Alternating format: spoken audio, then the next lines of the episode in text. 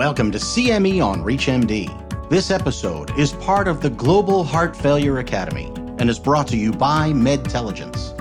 Prior to beginning the activity, please be sure to review the faculty and commercial support disclosure statements, as well as the learning objectives.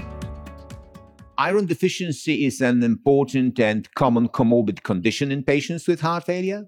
Iron deficiency independently predicts both morbidity and mortality and is also associated with reduced exercise capacity and poor quality of life. Unfortunately, despite its clinical significance, iron deficiency still remains underdiagnosed and undertreated. So, how can we better identify and treat patients with heart failure suffering from iron deficiency? This is the question, and this is CME on ReachMD, and I am Dr. Piotr Ponikowski. And I'm Dr. Andrew Sindone. And I'm Dr. Adrian Hernandez. Let's answer that important question by starting with a discussion on a patient case. Let's say we have a 75 year old man with a history of heart failure with reduced ejection fraction in the round of 35, 37%, type 2 diabetes mellitus, history of hypertension and chronic kidney disease with uh, EGFR in the range of 30, 35. And now he is admitted to the hospital with an acute exacerbation of his heart failure symptoms. His baseline medication before coming to the hospital included metoprolol, sacubitril valsartan, eplerenone, and obviously empagliflozin, atorvastatin on pretty optimal doses. He is now decompensated and he's now in New York Heart Association class 3. Vitals are pretty stable. ECG is unremarkable.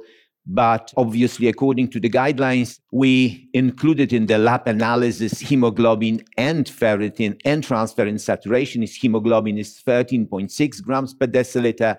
Serum ferritin is 120 nanograms per milliliter, and TSAT is of 18%. So, Andrew, what is the most likely cause of this patient's acute exacerbation, decompensation? Please comment. So the things we have to exclude whether he's had myocardial ischemia or infarction, atrial fibrillation, whether he has an infection like a respiratory infection or endocarditis or urinary tract infection, maybe if he's got hyperthyroidism or worsening kidney function, or if he's non-compliant with his medications or fluid salt restriction. Once we've excluded all those things, we've already got evidence that he has iron deficiency. So it's probable that the iron deficiency has caused worsening of his symptoms. Now, it's important to remember that about 50% of patients with heart failure with reduced ejection fraction have iron deficiency, and that's regardless whether they have anemia or not. In fact, iron deficiency is more important in patients with heart failure in this situation than the anemia. And so, if you have patients with iron deficiency, they actually have poorer outcomes. They have higher chance of presenting to hospital with emergency presentations. They have higher readmission rates. They have a longer length of stay. And also, they have a longer chance of dying in the short term and the long term. So, it's associated with poor outcomes. And that's, again, irrespective whether they have anemia or not. So, what is the impact of iron deficiency on patients with heart failure? There's many. There's the cellular issues because they have mitochondrial dysfunction.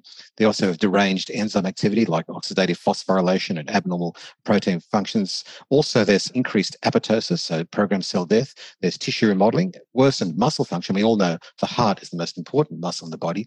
And that all leads to reduced exercise capacity, reduced work efficiency, reduced cognitive performance and behavior, poorer quality of life, and ultimately, as I said before, increased morbidity and mortality.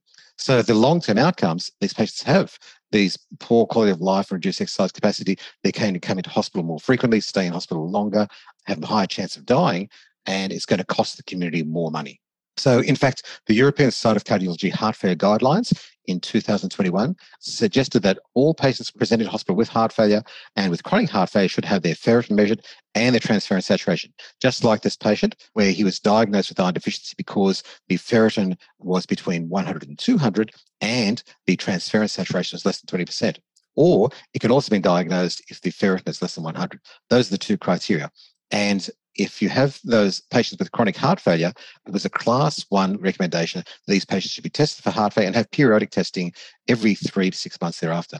And also, if they have acute heart failure, it should be checked pre discharge. And this was a recommendation in the guidelines, and now it's been replicated in the Australian guidelines, which I helped write just recently.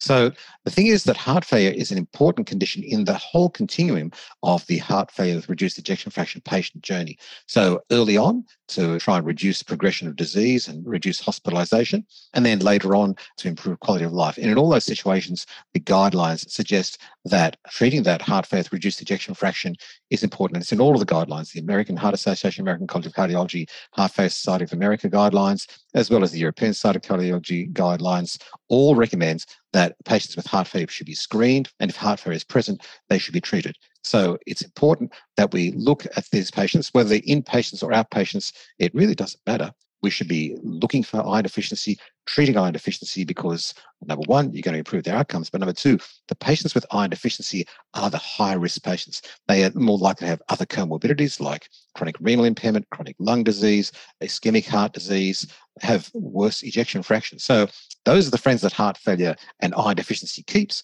And if you can treat the iron deficiency, hopefully you'll be able to improve their outcomes. And screening for the patients is so important. That's recommended in all of the guidelines. Andrew, thank you very much indeed. You have raised very interesting points. Adrian, do you have anything additional to add?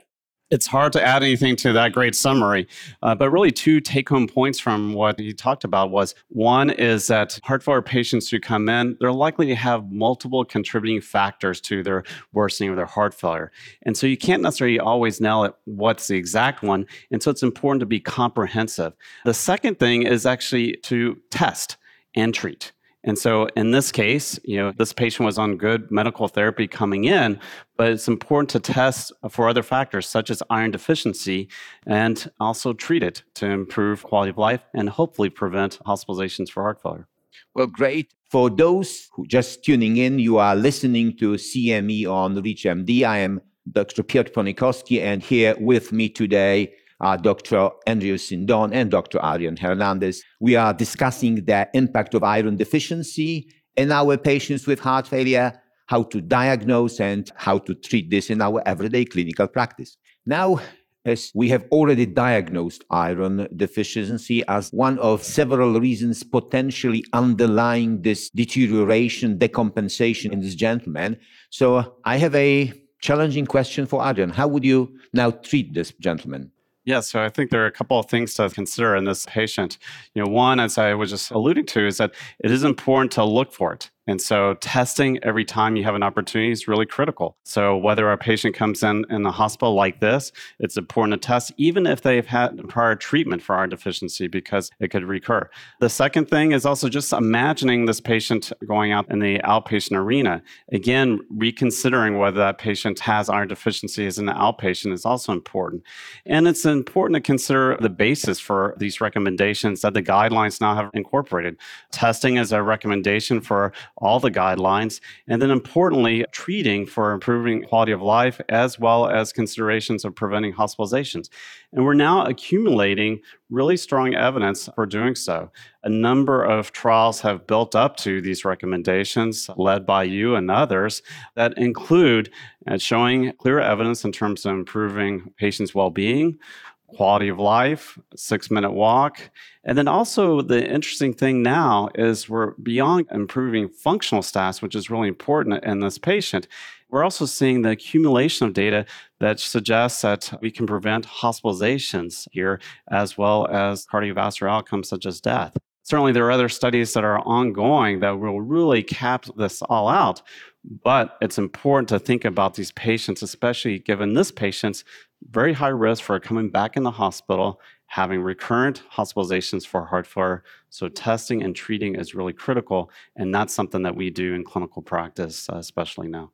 I can't agree more, indeed. So, as you heard, first of all, diagnosing and then correcting, not only to improve quality of life, functional status, but also prevent recurrent hospital admission. Do you have anything to add, Andrew? Yes. So what we do is when someone comes to the hospital with iron deficiency, we give them intravenous ferric carboxymaltose, 1,000 milligrams intravenous over 15 minutes, and then we'll check it usually every three to six months. If they're anemic as well, we'll look for the cause of the anemia, but otherwise we don't usually investigate for the cause of the iron deficiency. It's also important to remember that oral iron is out. That was shown in the iron out study. It needs to be intravenous iron to overcome the problems with ferroportin and hepcidin block.